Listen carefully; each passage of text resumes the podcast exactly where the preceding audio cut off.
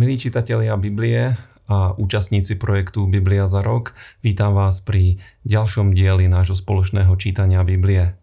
Nachádzame sa na púšti, Izrael je na ceste do zaslúbenej krajiny a my sa dnes budeme zaoberať niekoľkými dôležitými vecami, ktoré sa udiali eh, od 15. Eh, do 16. kapitoly eh, knihy Numery. Mojžiš rozoberá veľmi dôležitú vec. Viete, že Izrael bol Boží ľud, Boží svetý ľud a ako svetý ľud mal patriť hospodinovi a mal sa určitým spôsobom správať. Mal sa správať na základe prikázaní, ktoré Boh skrze Mojžiša e, zjavil a všetky porušenie, porušenia týchto prikázaní e, boli hriechom, boli to previnenia a e, tu vyvstáva dôležitá otázka, čo robiť, keď tieto Božie predpisy boli porušené, keď bola porušená svetosť ľudu. A tu je dôležitým kritériom to, či toto porušenie zákona bolo úmyselné alebo neúmyselné. Neúmyselné porušenie zákona je totiž prejavom e, ľudskej slabosti. Človek zlyhá, lebo je hriešný, zlyhá, hoci zlyhať nechce. Na druhú stranu, úmyselné porušenie Božieho príkazu je otvorenou vzburou voči Bohu a na základe toho e, s ním e, Boh aj jednal. Znamená to teda, že Boh povedal Izraelcom, že všetky neúmyselné previnenia mali riešiť obeťou, mala byť prinesená obeť a to v prípade celého národa, keď zhrešil, aj v prípade jednotlivcov. Teraz je dôležité povedať, že toto všetko sa týkalo aj cudzincov, ktorí e, pobývali medzi izraelským ľudom. Oproti tomu za úmyselné porušenie zákona bolo, e, bola exkomunikácia, bolo vyhnanie z Božieho ľudu. E, ponaučenie, ktoré z toho máme. Každý neumyselný hriech je menej závažný ako úmyselný s neumyselnými hriechmi, so zlyhaniami, ktoré nie sú založené na otvorenej vzbure voči Bohu, sa dá jednať. E, keď sa jedná o vzburu voči Bohu, e, v starej zmluve to bolo riešené veľmi radikálne, v novej zmluve treba urobiť hlboké pokánie a treba sa pokoriť. Hneď na to, ako Mojžiš stanovil tieto veci, tak došlo k takému príkladu, na ktorom to mohlo byť vidieť prišiel trest za porušenie prikázania sobotného dňa. Jeden Izraelčan v sobotu, keď mali ľudia mať spoločenstvo s Bohom a oddychovať, tak zbieral drevo. Ľudia si to všimli, povedali to Mojžišovi, Mojžiš ho nechal uväzniť a pýtal sa Boha, čo s tým človekom máme urobiť a e, Boží verdikt bol jednoznačný. Mali ho ukameňovať. To znamená, že keď sa niekto otvorene postavil proti Božím prikázaniam, trest bol nekompromisný. E, na základe toho Mojžiš nariadil ďalšiu dôležitú vec. Všetci Izraelčania si mali na svojich e, šatách e, urobiť tzv. strapce.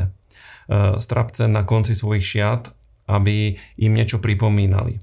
Rabinská tradícia hovorí, že týchto strapcov bolo presne 613, toľko, koľko je prikázaní v Božom zákone a zdôvodnenie, prečo to mali robiť, bolo následujúce. Prečítam vám ho. Strapce vám budú na toto. Kedykoľvek sa na ne pozriete, pripomenú vám, že máte plniť všetky hospodinové príkazy, aby ste nepodliehali žiadostiam svojho srdca a svojich očí, ktorým podliehajú smilníci. Aby ste si pripomínali a plnili všetky moje príkazy a boli ste svetí pre svojho Boha.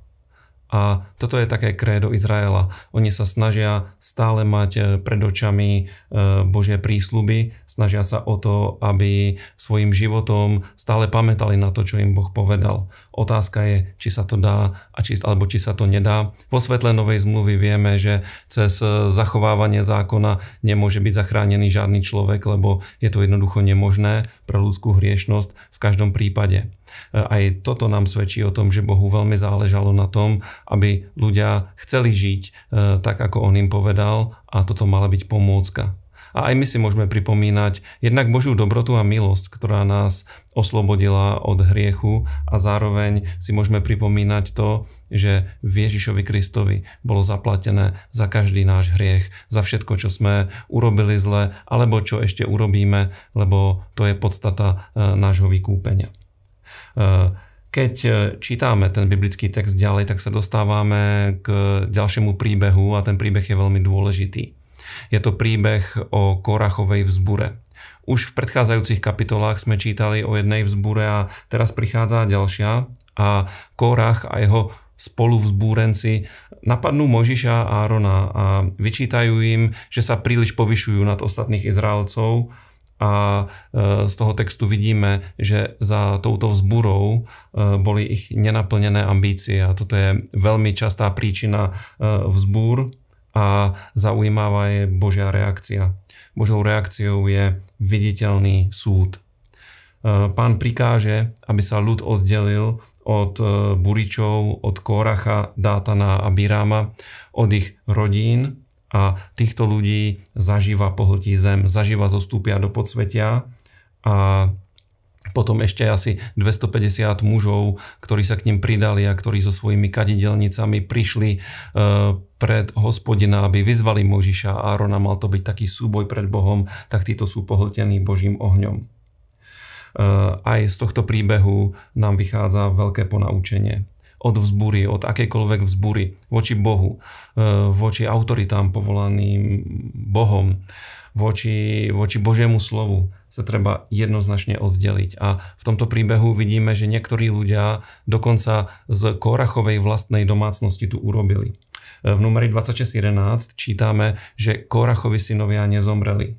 Nepripojili sa totiž k vzbure svojho otca, a neskoršie mali významnú službu e, počas vlády kráľa Dávida. E, boli to speváci, ktorí slúžili chválami e, v Božom svetostánku. Od synov Korachových napríklad pochádza nádherný 42. žalm, kde je napísané to, čo všetci poznáte a čo všetci prežívame, ten známy verš ako laň dychtí po bystrinách tak moja duša dychtí po Tebe, Bože. A toto nech je našim povzbudením a našim ponaučením. Nech stále túžime po Bohu, po Jeho prítomnosti a nech nám nie je lahostajné to, čo si Boh myslí.